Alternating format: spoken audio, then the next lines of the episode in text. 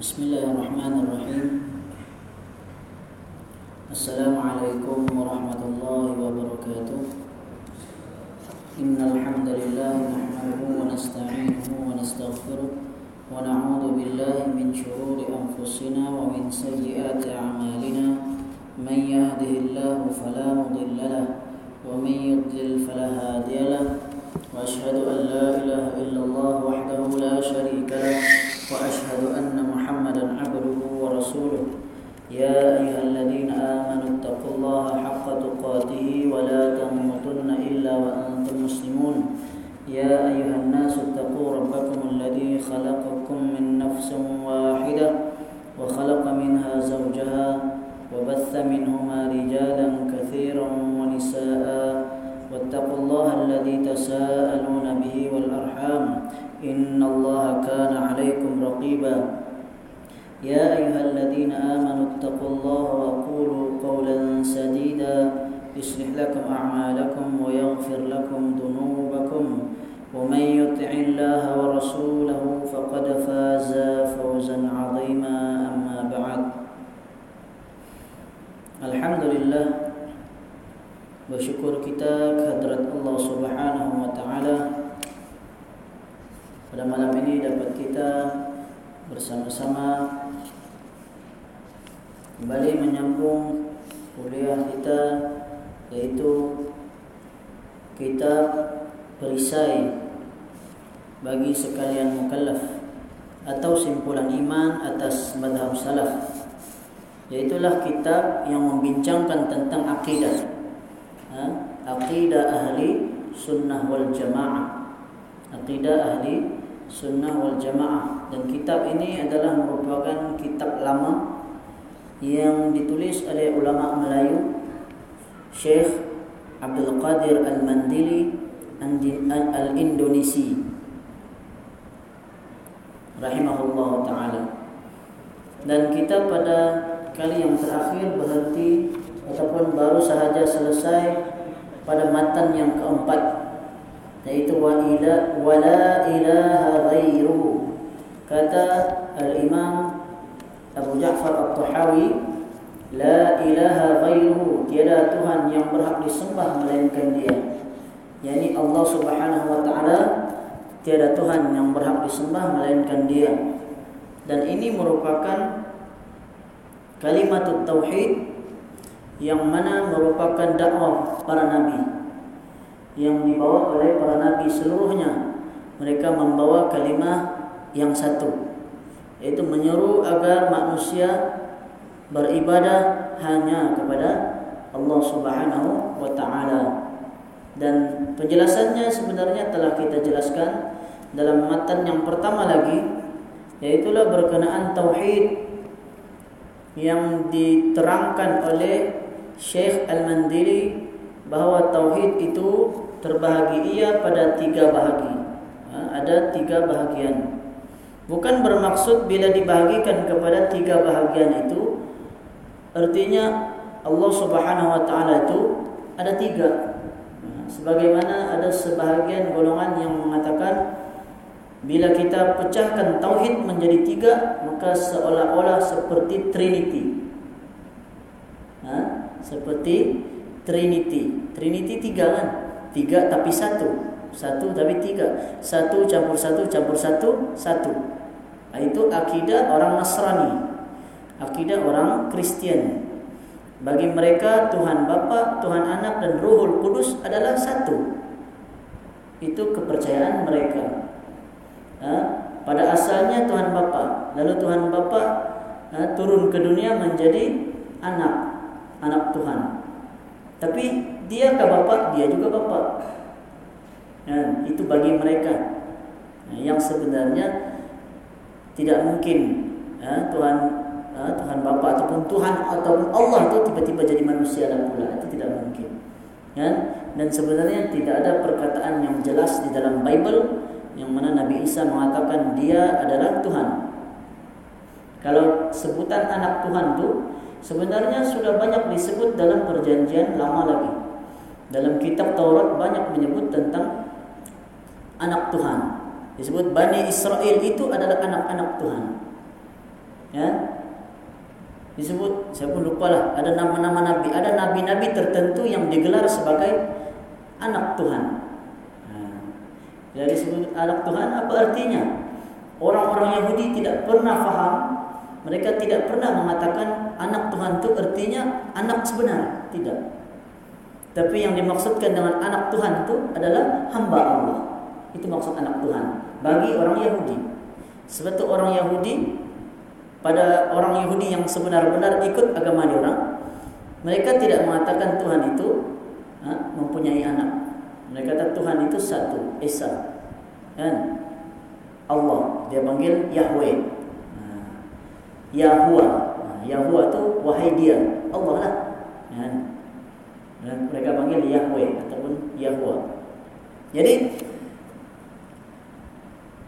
tidak pernah mereka faham bahawa anak Tuhan itu adalah anak yang sebenar. Tiba-tiba pergi kepada perjanjian perjanjian baru orang-orang Nasrani mereka mengatakan Tuhan mempunyai mempunyai anak dengan ayat-ayat yang lebih kurang sama dengan perjanjian lama. Hmm. Dengan alasan-alasan yang sebenarnya tidak berapa kukuh lah. Hmm. Kalau kita ingin pelajari perbandingan agama, dan dikatakan bahwa ha, Nabi Isa itu adalah anak Tuhan kerana dia lahir tanpa bapa. Kan? Maka Al-Quran jawab permisalan Nabi Isa itu adalah seperti Adam. Yang mana Allah Subhanahu wa taala jadikan dengan kalimat kun fayakun. Jadi bahkan Nabi Adam lebih hebat lagi, dia tiada ibu, tiada ayah. Kan? Kalau Nabi Isa hanya sekadar tidak ada bapa. Ya. Boleh saja kalau Allah berkehendak. Allah ingin menguji. Ya. Ternyata banyak di antara mereka yang ya, akhirnya ya, terfitnah ataupun mereka termakan dengan ya, syubhat daripada syaitan. Akhirnya mereka mengatakan Nabi Isa itu anak Tuhan. Okey? Jadi Allah Subhanahu wa taala adalah Tuhan satu-satunya yang layak disembah. Allah Subhanahu wa taala adalah satu-satunya Tuhan yang mencipta, yang mentadbir, yang mengatur sekalian alam. Ha? yang menjadikan dunia langit, yang menurunkan hujan, yang ha? menetapkan kebaikan, ha? yang menolak keburukan mudarat, yang memberi manfaat, yang menolak mudarat dan sebagainya. Itu semua pembicaraan tentang rububiyah. Ha, rububiyah. Rububiyah artinya apa? Rububiyah artinya Rabb. Yang kita baca dalam surah Al-Fatihah, Alhamdulillahi Rabbil Alamin.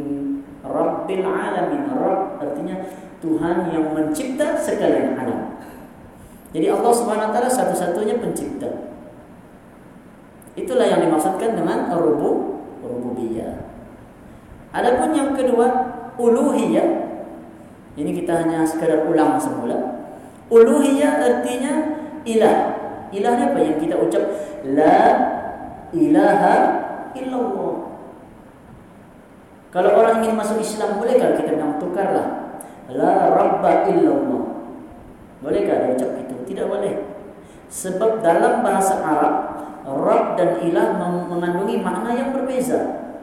Walaupun secara bahasanya kedua-duanya bermaksud Tuhan. Kalau kita sebut Rabb artinya Tuhan. Ilah artinya Tuhan juga. Tapi dari sudut makna yang sebenarnya Rabb adalah Tuhan yang mencipta, yang mentadbir, yang mengatur sekalian alam. Yaitu yaitulah berkenaan perbuatan Allah Subhanahu wa taala. Kita mengesahkan Allah dalam perbuatan. Kalau ada orang yang mengatakan ada pencipta selain Allah. Macam ada yang kata ada yang menjaga gunung Kinabalu. Kan? maka dia telah mensyirikkan Allah dalam rubub rububiyah atau mensyirikkan Allah senang. Ha, dia mensyirikkan Allah sebab dia kata ada yang menjaga selain Allah. Sedangkan semua seluruh alam dijaga hanya oleh Allah. Allah tidak memiliki sekutu. Ha? Allah tidak memiliki sekutu. La syarikalah. Tiada sekutu bagi Allah. Kalau dalam uluhiyah ilah Kenapa kita kena ucap la ilaha? Para ulama mengatakan dalam makna la ilaha illallah artinya tiada Tuhan yang berhak disembah, diibadati yang layak, yang patut disembah. Melainkan hanya Allah. Artinya ini apa? Artinya kita mengesahkan Allah dalam perbuatan kita. Dalam perbuatan kita selaku hamba, maka kita kena esahkan Allah. Sebab Allah Subhanahu wa taala menyatakan bahawa orang-orang musyrikin dahulu mereka hanya mengesahkan Allah dalam perbuatan Allah. Tapi mereka tidak mengesahkan Allah dalam ibadah mereka. Dalam ibadah mereka mereka mensyirikkan Allah. Mereka kata ha, bila minta apa minta permohonan minta kepada siapa minta kepada yang di langit eh, maksudnya minta kepada Allah bila minta permohonan apa-apa semua minta kepada Allah tapi untuk apa yang ada di dunia kan mereka katakan bahawa yang di dunia ini patung-patung berhala ini adalah merupakan patung-patung orang soleh yang memiliki kedekatan pada Allah. Maka mereka meminta kepada patung-patung itu sebagai pemberi syafaat. Ha? mereka meminta kepada patung-patung berhala itu sebagai pemberi syafaat. Minta supaya doa mereka disampaikan kepada Allah. Padahal patung-patung itu adalah orang soleh yang telah meninggal dunia. Maka Allah Subhanahu wa taala tidak perlu pada perantara Allah berfirman ud'uni astajib lakum berdoalah kepadaku nescaya akan aku perkenankan minta terus pada Allah Kenapa minta dengan orang yang sudah mati dan itulah amalan orang-orang kaum musyrikin terdahulu. Di dalam surah Az-Zumar Allah menyatakan orang-orang kafir mengatakan, "Ma na'buduhum illa liyuqarribuna ila Allahi zulfa." Tidak kami menyembah patung-patung berhala ini melainkan agar mereka patung-patung berhala itu mendekatkan diri kami kepada Allah dengan sedekat-dekatnya. Kata orang kafir musyrikin. Allah sebut di dalam surah Az-Zumar. Ha? Orang musyrikin kata bukan dia sembah patung, dia kata itulah Tuhan. Tidak. Tapi apa kata mereka? Kami menyembah patung berhala ini kerana patung berhala ini akan mendekatkan diri mereka kepada Allah. Menunjukkan bahawa mereka menjadikan patung-patung berhala itu sebagai ha, perantara dalam mereka beribadah kepada Allah. Maka dalam kita beribadah kepada Allah, tidak boleh kita jadikan sekutu. Kan? Mesti terus kepada Allah. Ha? Kalau minta dengan orang yang hidup boleh ke tidak? Minta doakan. Boleh. Ha. Boleh minta kepada makhluk selagi mana makhluk itu boleh membantu apa yang dia mampu. Contohnya kita minta doakan, maka dia boleh doakan. Itu boleh. Kita minta tolong dia, kita di rumah apa ada perlukan bantuan, itu boleh itu permit itu semua pertolongan ataupun syafaat ataupun tawassul yang dibenarkan. Ha? itu tawassul yang dibenarkan. Adapun tawassul yang tidak dibenarkan adalah tawassul yang kita meminta kepada sesuatu yang tidak boleh memberi bantuan pun. Kan? Macam kita minta tolong kepada jin, kan? Apa kata ha? uh, Syekh Al-Mandili? Yang balik-balik kita ulang. Dia kata tok apa? Tok nenek, ha, Assalamualaikum, minta tabik Datuk Bumi Putra di sini. Jangan ambil salah silisi. Anak cucu tiada erti bahasa, minta ampun maaflah. Oh, ini orang dulu-dulu. Dan itulah yang kita warisi secara adat. Walaupun kebanyakannya tidak berapa faham pun. Kalau kita terangkan kepada dia bahawa kita minta hanya pada Allah. Kalau kita minta pada selain Allah, boleh kan? Tidak? Mesti secara logik akal kita pun kita kata, tidak tidak boleh kita minta kepada selain Allah. Mesti minta kepada Allah. Kan? Mesti minta kepada Allah. Sebab Allah Subhanahu taala sudah menyatakan bahawa amalan tersebut sudah dilakukan oleh orang-orang dahulu. Di mana Allah berfirman wa annahu kana rijalun minal insi ya'uduna birrijalin minal jinn Allah kata dan bahawasanya adalah pada zaman jahiliyah beberapa orang lelaki dari manusia meminta pelihara mereka itu dengan beberapa lelaki dari jin. Pada ketika berhenti mereka di dalam perjalanan pada tempat yang mereka takuti. Nah, ini terjemahan yang ditulis oleh Syekh Al-Mandili. Dalam perjalanan mereka tempat yang mereka takut maka mereka minta kepada jin dengan bahasa berbagai bahasa lah. Bahasa orang Arab sebut jin lah. Kalau kita punya bahasa kita bilang nenek moyang. Kan? Sebab kalau kita bilang nenek moyang, nenek moyang kita di mana? kalau nenek moyang kita sudah meninggal dunia, maka minta tolong kepada nenek, nenek moyang kita. Ha?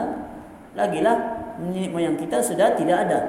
maka kita sudah meminta tolong dengan sesuatu yang tidak boleh memberi pertolongan maka itulah namanya syirik kerana meminta kepada sesuatu yang tidak mampu untuk memberi bantuan boleh ya kemudian yang ketiganya tauhid al asma wa sifat ialah kita mentauhidkan Allah dalam nama-nama dan sifat Allah maksudnya Allah mempunyai nama-nama Allah mempunyai sifat Siapa yang mengatakan Allah tidak punya nama, maka itu Jahmiyah. Ha, Jahmiyah menafikan Allah mempunyai nama dan sifat. Dan, dan para ulama mengatakan Jahmiyah ni telah terkeluar dari agama Islam sebab menafikan Allah punya nama dan punya sifat. Kalau siapa yang menafikan Allah punya sifat, maka mereka sama dengan golongan Mu'tazilah. Mu'tazilah ni menafikan sifat. Dia kata Allah tidak mempunyai sifat. Kerana kalau Allah punya sifat, maka Allah sama dengan makhluk. Mereka guna akal. Padahal Allah Subhanahu wa taala sendiri mengatakan laisa kamitslihi syai'un wa huwas samiul basir. Surah Asy-Syura ayat 11. Tiada satu pun yang serupa dengan Allah. Dan dia yakni Allah Maha mendengar lagi Maha melihat. Ayat ini membantah dua golongan. Satu golongan apa? Mu'attilah. Satu lagi golongan musyabbihah. Ada dua golongan. Satu golongan mu'attilah, satu golongan musyabbihah. Satu golongan yang berlebih-lebihan dalam menafikan. Dia hanya guna ayat yang pertama, laisa kamitsli syai. Dia buang yang selepasnya. Mereka kata Allah tidak punya nama, Allah tidak punya sifat. Itu mu'attilah. Mu'attilah ni orang yang mengosongkan Allah dari mempunyai nama dan sifat. Mu'attilah ni para ulama kata mereka ni terkeluar dari agama Islam. Adapun golongan yang kedua, mereka buang ayat yang pertama, mereka hanya terima ayat yang kedua, wa huwas samiul basir. Allah Maha mendengar lagi Maha melihat. Dia kata Allah punya nama, eh Allah mendengar, Allah melihat seperti kita, seperti manusia. Ini golongan musyabbihah, menyamakan Allah dan makhluk. Ini pun golongan terkeluar dari agama Islam. Sebab itu kita pelajari ilmu akidah. Untuk kita lebih berhati berhati-hati. Dan akidah ini semakin dilupai. Ha, semakin dilupai dan bahkan pelajarannya semakin jarang dipelajari. Kitab yang kita guna kitab lama. Ha, sengaja saya bawa di sini. Ha, saya tunjukkan kepada tuan-tuan sekalian. Ini syarah akidah tahawiyah yang dikeluarkan oleh Jabatan Kemajuan Islam Malaysia JAPKIM. Ha, dan ini ini kitab yang kami pernah belajar dulu lah. Ha, kitab ni kitab yang lama. Ha, telah diterjemahkan oleh Jakim dua jilid tetapi pembahasan dia terlalu mendalam. Lebih dalam lagi dari Syekh Mandili ini jadi sengaja saya tidak guna sebab nanti jadi pening kita semua. Kan? Kita belajar yang ringan-ringan kita perisai bagi sekalian mukallaf. Kalau boleh beli. Ha. kalau ada yang tidak tahu di mana mau beli boleh minta kirim. Insyaallah kita akan tolong belikan. Kalau boleh kan? So saya tengok seorang ada buku kalau boleh adalah ramai-ramai sikit ada buku. Jadi kita belajar pun kita ada rujuk, rujukan. Sama-sama kita pelajari. Kita boleh baca sama-sama tidak faham, kita boleh tanya. Sebab apa? Kita ni masalah agama ni memang masalah yang rumit. Kadang-kadang kita faham sekarang. Kita keluar dari masjid, apa ustaz tu cakap tadi ya? kita lupa sudah, betul tidak? Kan? Ustaz cakap ada Arab dia punya kalimah. Nah, bahasa Arab lagi. Ini lagi tanda ingat.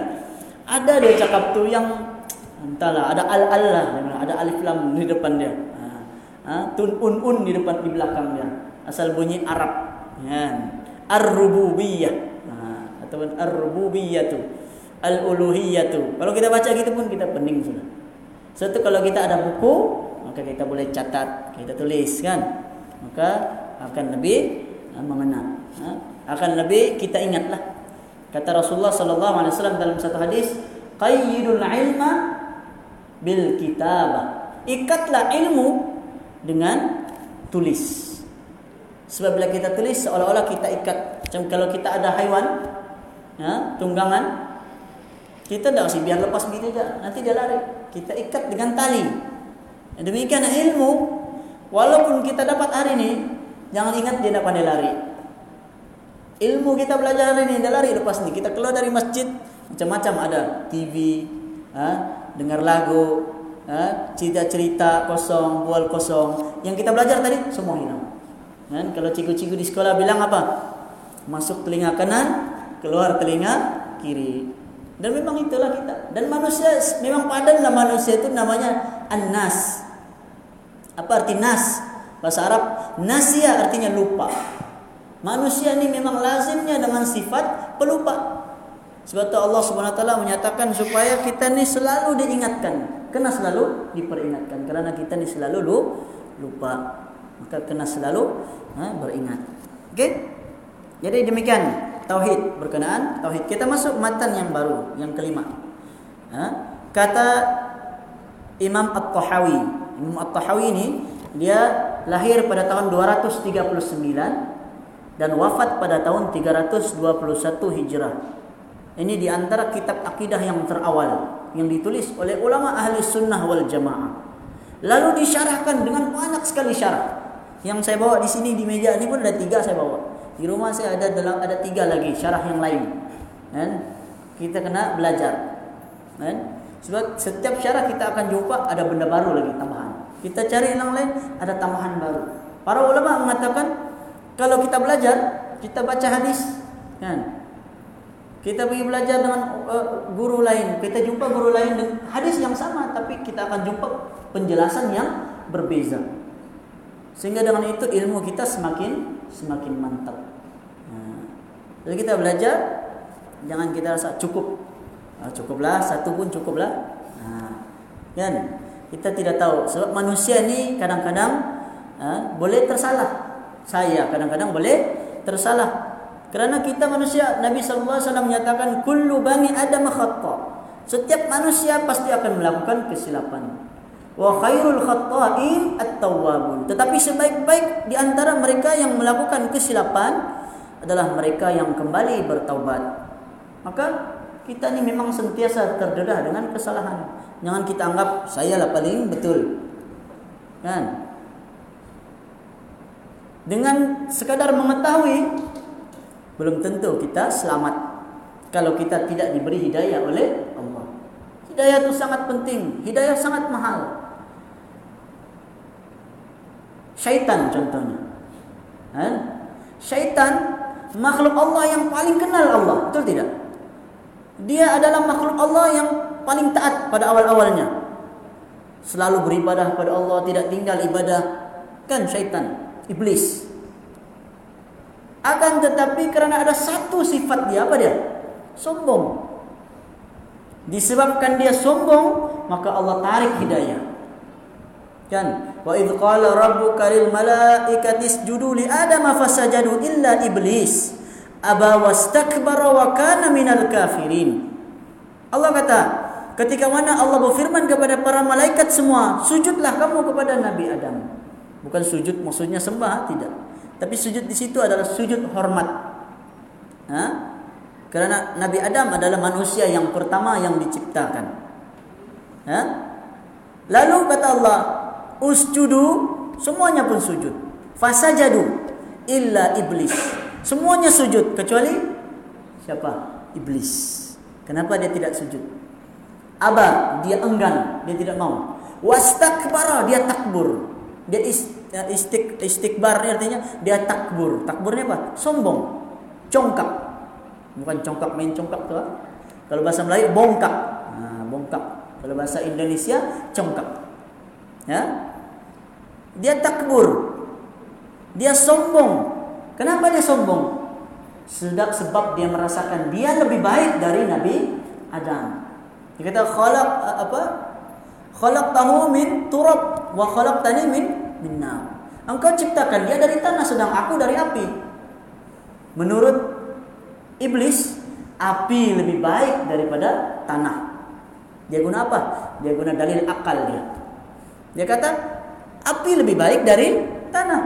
Disebabkan akal dia menyebabkan dia sombong, kemudian disebabkan kesombongannya menyebabkan Allah tarik hidayah. Lalu menjadilah dia wa kana minal kafirin akhirnya jadilah dia dari kalangan orang-orang yang kafir. Maka syaitan pun kafir. Kalau kita tanya syaitannya, adakah dia tahu tentang Allah? Dia tahu. Dia lebih tahu dari kita. Kan? Dia lebih tahu tentang nama-nama Allah, sifat-sifat Allah, dia tahu. Tapi dia sudah ditarik hidayah. Kan? Memang Allah kata, Allah janji sudah dia pasti masuk neraka. Tapi dia minta kepada Allah. Ya Allah. Ha? Beri saya tangguh masa. Untuk saya menggoda anak Adam. Membawa mereka sama-sama ikut aku masuk ke dalam api neraka. Maka Allah pun beri dia tangguh. Allah beri dia masa kepada iblis. Sehingga iblis ni menjadi makhluk Allah yang panjang umur. Mereka beranak pinak semakin banyak. Dari Nabi Adam sampai sekarang belum mati. Mereka tidak mati. Mereka sentiasa banyak. Makin banyak. Dan mereka sentiasa menggoda kita. Supaya kita ikut mereka masuk ke dalam api neraka. Ha? Wala'inatubillah. Ha? Suatu ada peristiwa. Ha? Uh, Abu Hurairah. Ketika masuk pencuri. Masuk ke dalam rumah dia.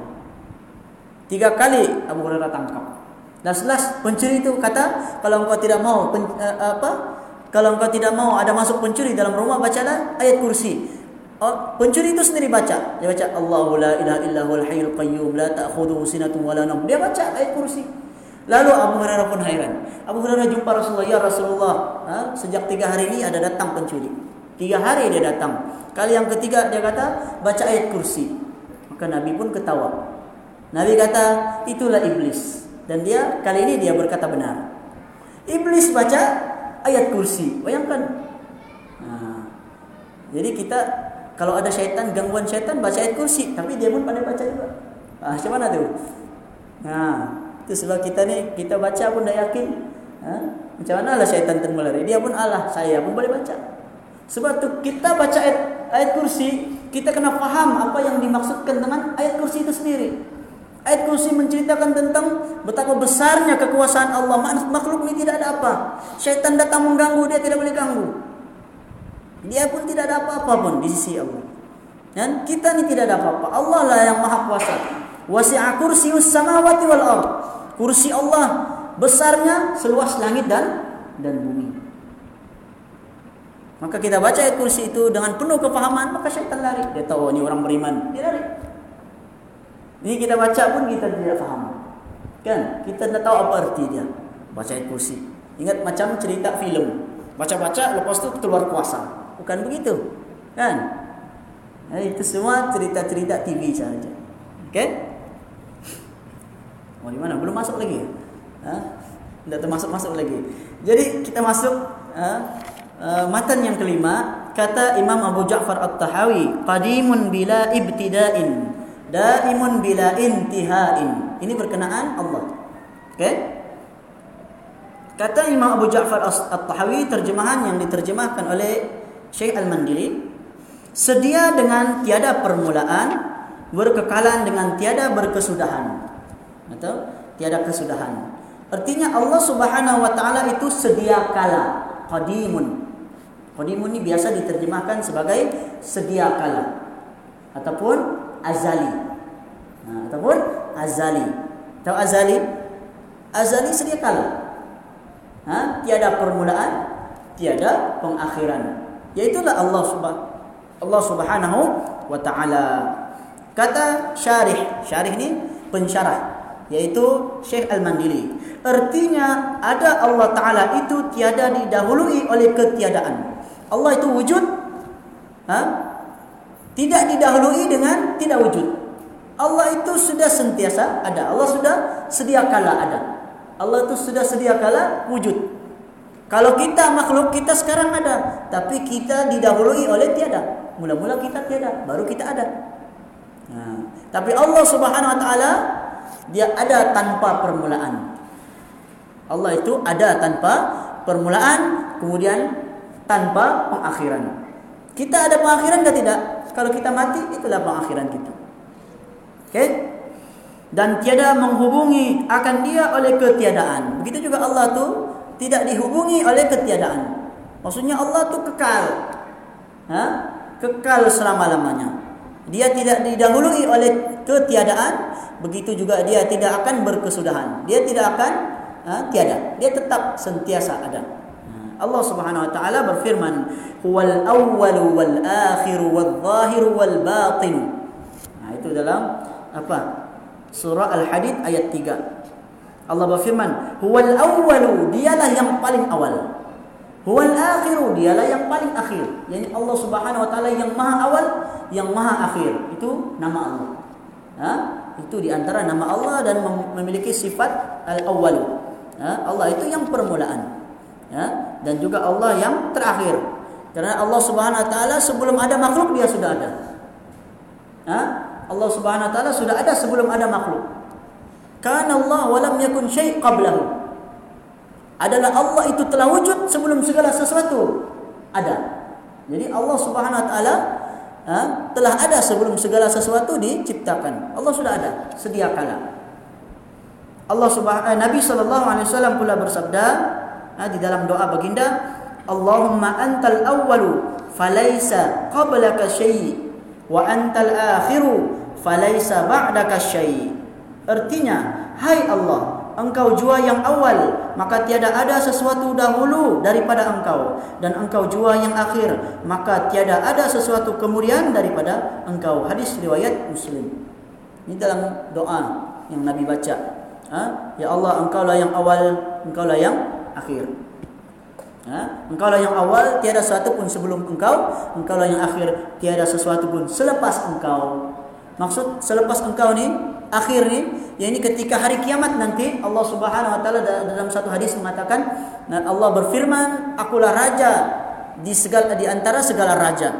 Mana raja-raja yang dahulu ada? Maka tidak ada lagi masa itu. Masa itu sudah manusia semua dimatikan. Lalu dengan kehendak Allah Allah pun hidupkan semula. Kali yang kedua di padang mahsyar lalu di ha, dijalankan hitungan hisab ataupun hitungan amal lalulah lalu berjalanlah semua apa yang dikehendaki oleh Allah sehinggalah masuk ke dalam syurga kemudian masuk ke dalam neraka. Ha, okey? Maka perkataan pengarang qadimun bila ibtida daimun bila intiha ialah makna kedua-dua nama Allah taala.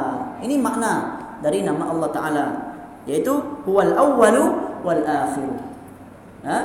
Maksud qadimun bila ibtida itu adalah merupakan makna daripada nama Allah al-awwalu. Al-awwalu adalah nama Allah. Apa sifat dia?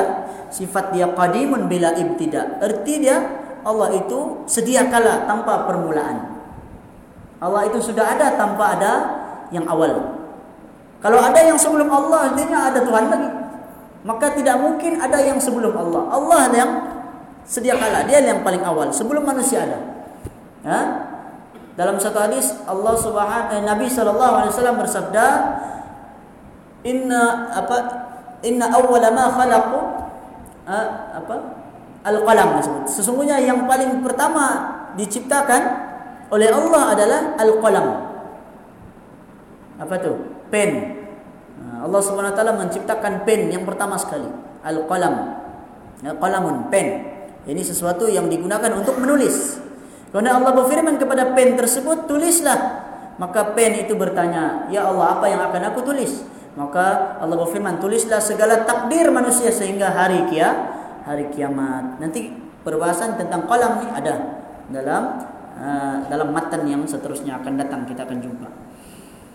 Ketahuilah olehmu bahawasanya telah memasukkan ulama usuluddin akan nama Al-Qadim di dalam segala nama Allah Ta'ala.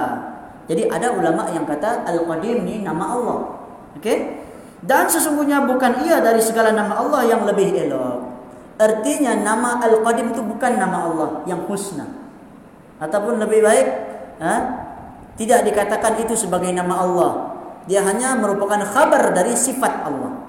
Ha? Dia hanya satu bentuk pengkhabaran tentang sifat Allah. Okay? Kerana makna Qadim, ha? kalau kita kata Qadim itu adalah nama Allah. Apa kata Syekh? Itu yang terdahulu atas lainnya.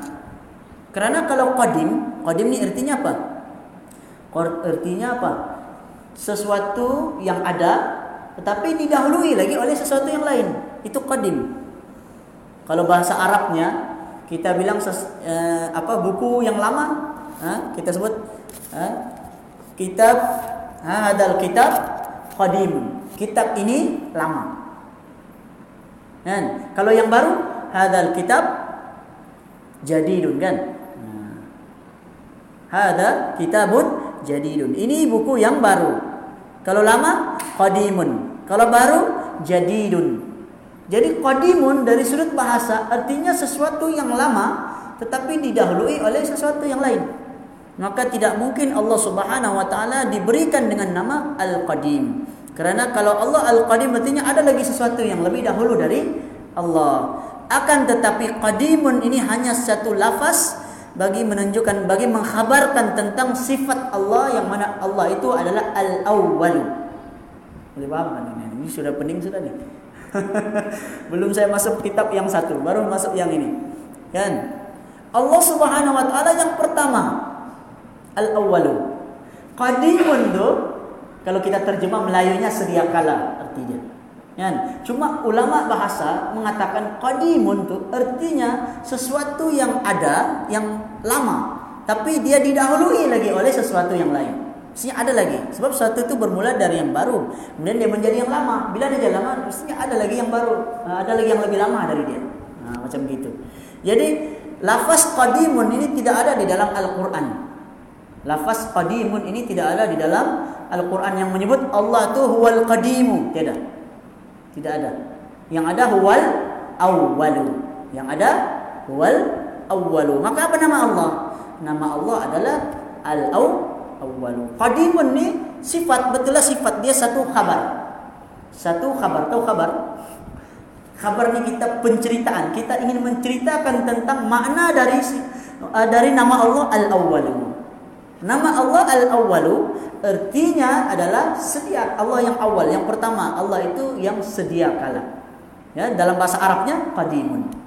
Jadi kita sebut qadimun sebagai satu bentuk pengkhabaran maka itu boleh. Nah, ini istilah bahasa saja ini. Ha, istilah bahasa Arab. Jadi jangan pening sangat. Ha? Okey. Disebut qadimun. Ha? Makna qadim itu yang terdahulu atas lainnya. Tiada maknanya barang yang tiada mendahului mendahulu akan dia oleh ketiadaan. Tambahan lagi tiada datang ia pada nama Allah Ta'ala di dalam Al-Quran dan hadis. Sebetul dia kata. Syekh Mandili kata memang tidak ada. Qadim ni tiada dalam Quran, tiada juga dalam hadis. Dan bermula segala nama Allah Ta'ala tahu tauqifiyah. Tauqifiyah ni ialah artinya terhenti harus maksudnya wajib memaknai pada nama Allah taala atas datangnya di dalam Al-Quran atau hadis atau ijma. Maka itulah perkataan yang dipilih.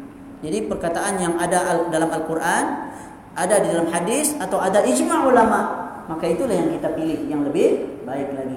Okey? Itu yang lebih lebih selamat. Maka qadimun ni sifat tapi dia bukan nama bagi Allah. Okay, nama Allah apa? Al-Aw, Al-Awwal. Tapi mengandungi sifat qadimun bila ibtida. Nah, itu maksudnya. Ha. Sebab kalau mau paham lagi kena ada buku lah.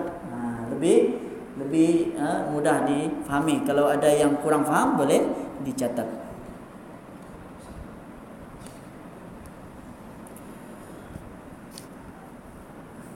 Okey, tauqifiyah tadi saya sebut.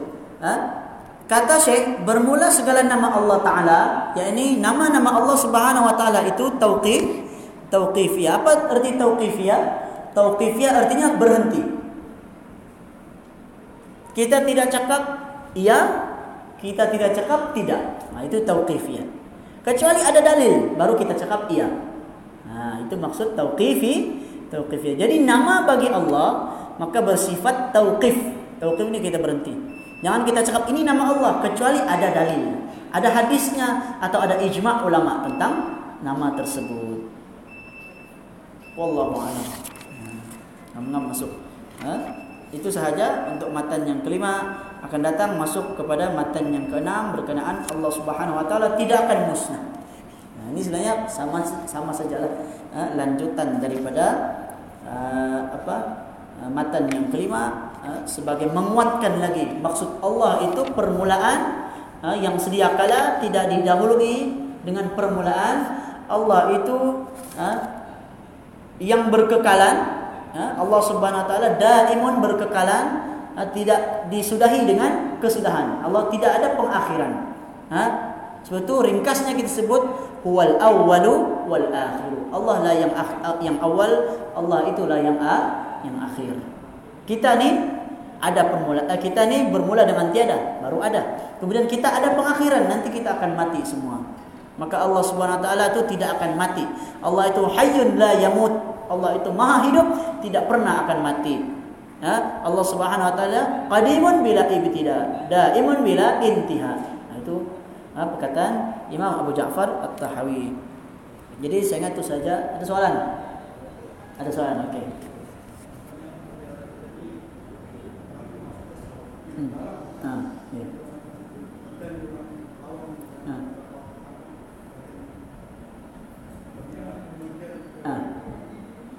Okey.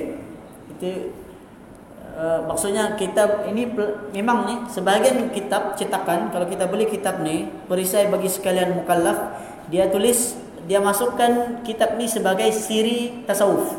Ha, kitab ni sebagai satu siri tasawuf kerana pelajaran dia ha, mirip-mirip dengan pelajaran tasawuf yang begitu mendalam. Tapi sebenarnya pelajaran ini adalah pelajaran akidah yang begitu penting. Maka bagaimana dengan orang awam yang kadang kita baca pun uh, kita susah untuk memaham. Kan? Maka Allah Subhanahu wa taala berfirman, "Fattaqullaha mastata'tum." Bertakwalah kamu menurut kemampuan kamu. Apa yang kita termampu. Yang penting kita berusaha untuk memahami. Dan kita minta kepada Allah Subhanahu wa taala, "Allahumma ya, faqihna fid din." Kan? Wa 'allimna ta'wil, ya. Ya Allah berilah kefakihan, kefahaman kepada kami dalam ilmu agama. Kita minta Allah SWT supaya, supaya berikan kepada kita kefahaman dalam ilmu agama. Mudah-mudahan dengan ilmu agama yang kita faham akan menyelamatkan kita ha, daripada tersesat jalan. Kan? Kerana Allah kerana Nabi sallallahu alaihi wasallam menyatakan bahawa umat Islam ni akan berpecah belah. Ha, umat Islam ni sataftariqu ummati ala 73 firqah. Umatku akan berpecah kepada 73 golongan. Kulluha fin nari illa millatan wahidah. Semua ke neraka kecuali satu. Jadi yang ke satu yang menuju ke syurga hanya satu. Yang lain 72 menuju ke ke neraka. Sahabat pun bertanya ya Rasulullah siapakah golongan mereka itu?